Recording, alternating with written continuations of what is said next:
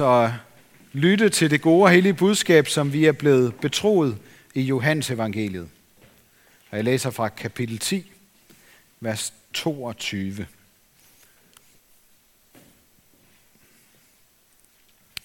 Så kom festen for genindvielsen af templet i Jerusalem. Det var vinter, og Jesus gik rundt på tempelpladsen i Salomos søjlegang. Da slog jøderne ring omkring ham og spurgte, hvor længe vil du holde os hen? Hvis du er Kristus, så sig os det lige ud. Jesus svarede dem, jeg har sagt det til jer, og I tror det ikke. De gerninger, jeg gør i min fars navn, de vidner om mig. Men I tror ikke, fordi I ikke hører til mine får. Mine får hører min røst, og jeg kender dem, og de følger mig, og jeg giver dem evigt liv, og de skal aldrig i evighed gå fortabt, og ingen skal rive dem ud af min hånd. Det min far har givet mig, er større end alt andet, og ingen kan rive det ud af min fars hånd. Jeg og faderen er et. Amen.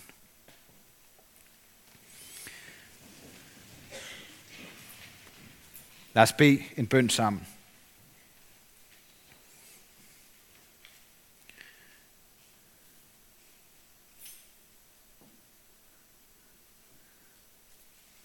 Jesus, jeg beder dig om, at vi må være i din hånd, i din fars hånd.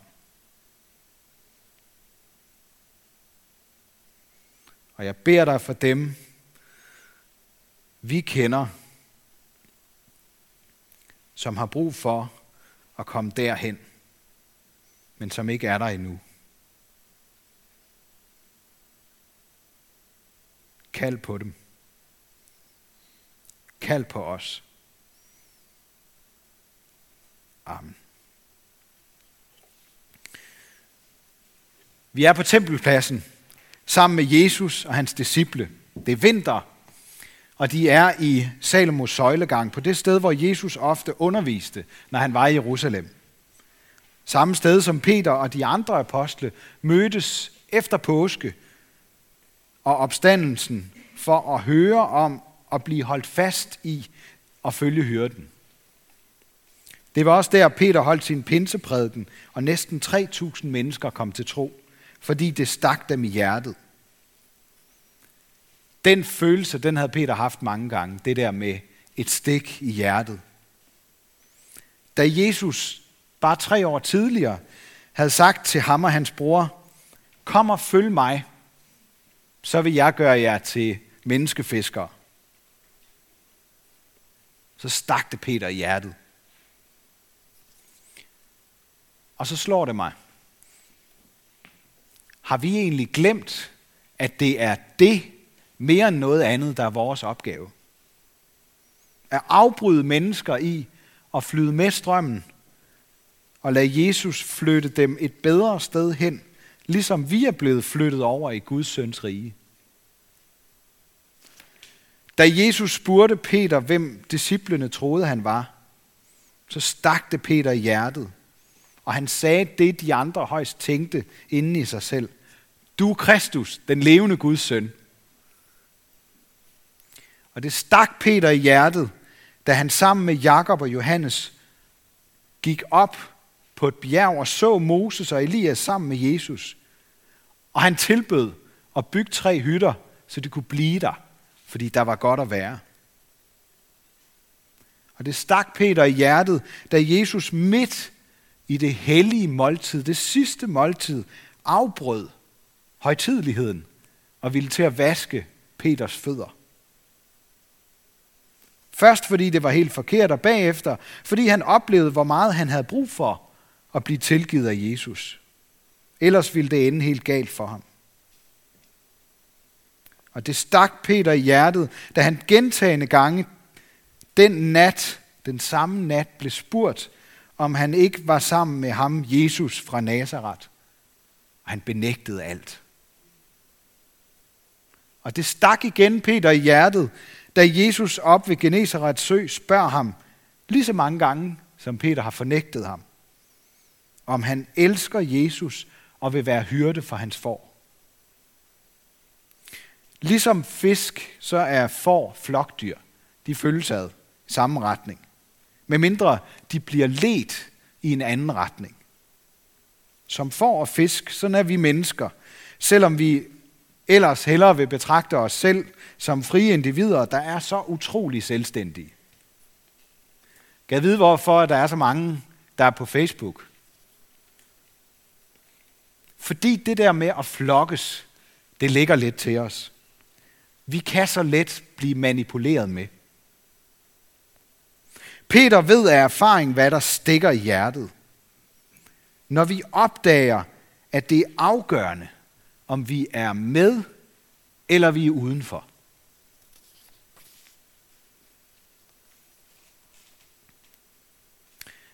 Jeg tror, mange af os har det sådan, at vi hader det så meget, det der med følelsen af at være udenfor, at vi har det med at lukke andre ude, sådan så vi af den vej kan føle os selv lidt mere indenfor.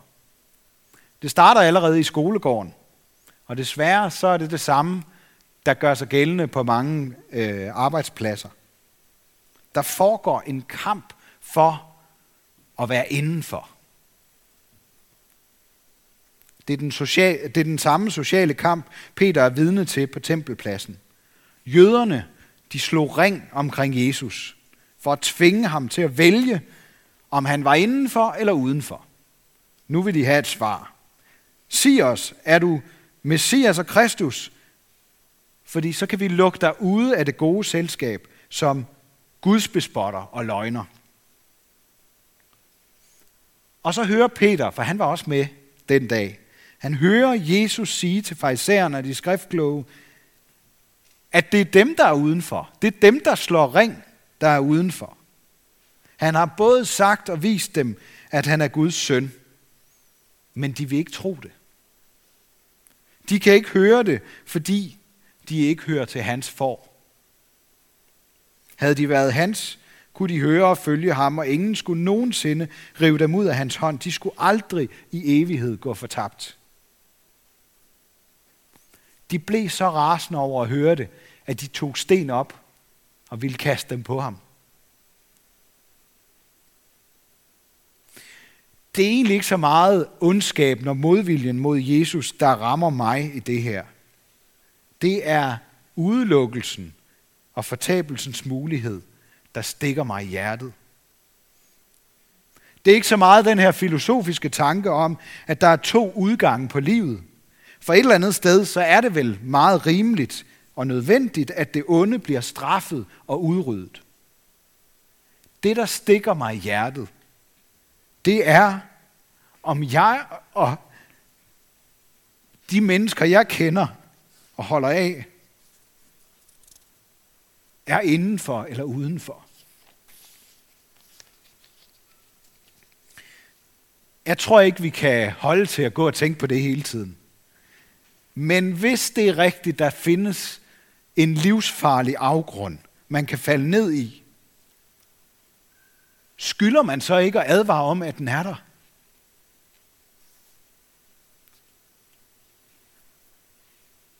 Da jøderne på pinsedag hørte Peter prædike, så stak det dem i hjertet, da han fortalte, at den Jesus, som de havde korsfæstet, havde Gud gjort til både Herre og Kristus. Og så stillede de det spørgsmål, der altid dukker op, når Guds ord stikker os i hjertet. Hvad skal vi gøre? Hvad skal jeg gøre? Og Peter giver det svar, som er det eneste, der kan give os fred for den uro, der kan ramme os, når vi mærker, at vi er en del af en forkvaklet slægt. Som i en fiskestime eller en forflok, skal der noget overraskende eller udefra kommende til at ændre på retningen for flokken. Hvis et flokdyr skal ændre retning, så skal der komme noget udefra. Og hvis et menneske skal omvende sig, skal der et udefra kommende lys eller en unik stemme til. Jesus og hans ord er den stemme og det lys, der kan få menneskeflokke til at ændre retning. Så mennesker omvender sig, lader sig døbe og tager imod helligånden og alt det, som Gud har lovet sine børn. Der står, at Peter brugte mange ord. Det var også hans første prædiken, hvor han skulle fortælle om alle de gange, gange han havde mærket et stik i sit hjerte. Det var første prædiken efter, at Jesus var opstået. Og Helligånden var kommet. Og i det øjeblik så han ud over en kæmpe flok af landsmænd, der var blevet ramt af virkeligheden. De troede, de havde været indenfor, men så nu, at de befandt sig udenfor i dette øjeblik. Næsten 3.000 mennesker ændrede retning den dag og redde livet, fordi de ikke blev ved med at flyde med strømmen.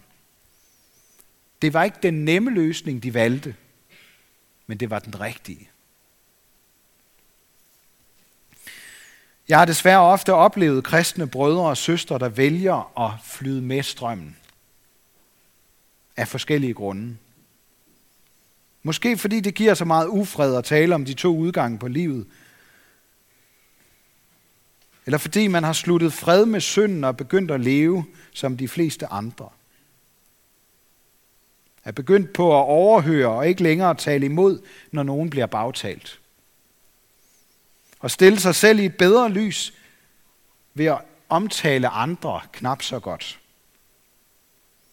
Ved at holde lav profil, når nogen undrer sig eller kritiserer abortlovgivningen i Danmark. Og opgive kampen for ægteskabet, fordi det vil ikke skader nogen at indrette sig, som man har lyst til. Ved at droppe den dårlige samvittighed over at se porno, ved at gøre det til noget normalt og helt uproblematisk.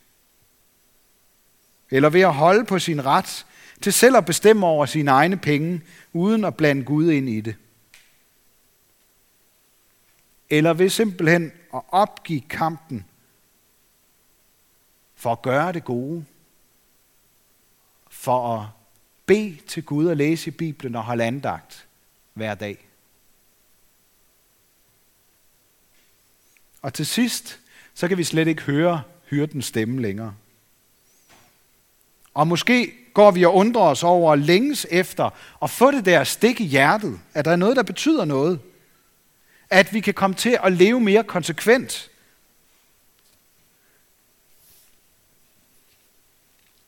Om undrer os måske over, hvorfor det ikke er sådan længere.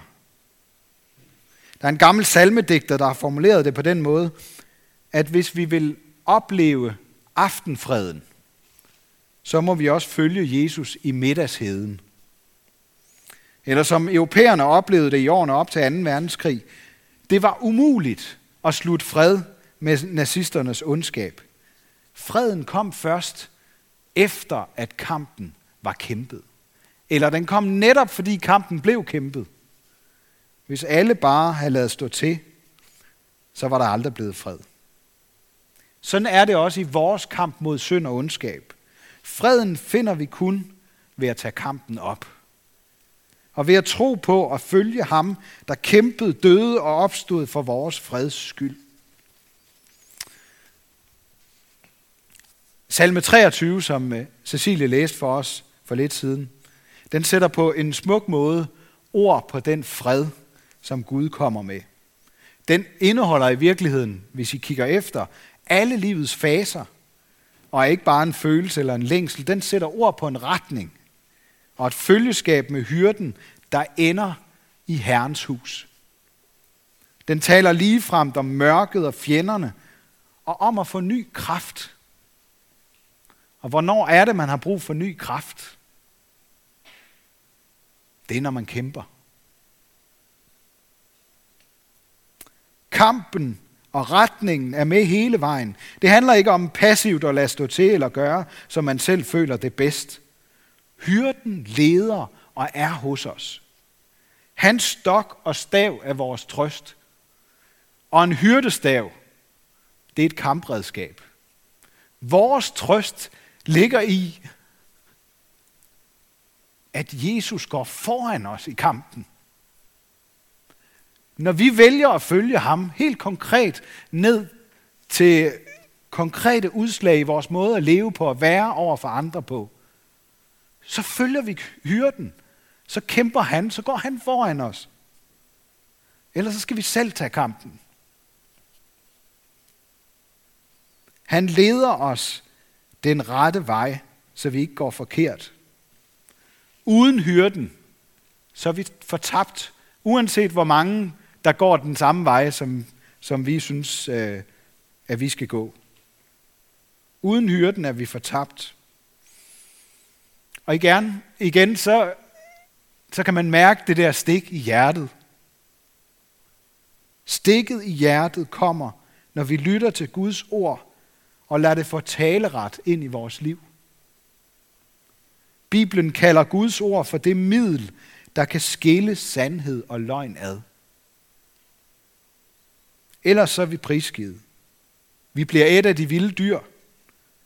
Vi kan ikke klare os selv. Her er det meget godt at spejle sig i sådan en som Peter, fordi han vil gerne gøre det hele selv. Ligesom mange af os har det godt med. Han forsvarede Jesus i Gethsemane have, hugget øret af en soldat. Men han opdagede, at det ikke, at han ikke selv kunne befri nogen, ikke engang sig selv, fra syndens ondskab. Men Peter havde mødt ham, der kunne. I Jesu Kristi navn kunne han døbe og tilsige syndernes forladelse til alle, som Guds ord stak i hjertet den dag. Nogen omvender sig, andre flyder videre med strømmen eller følger med flokken. Jøderne de dannede ring omkring Jesus.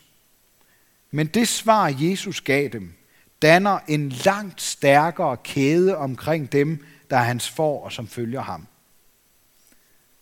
Mine får hører min røst, og jeg kender dem, og de følger mig, og jeg giver dem evigt liv, og de skal aldrig i evighed gå fortabt, og ingen skal rive dem ud af min hånd.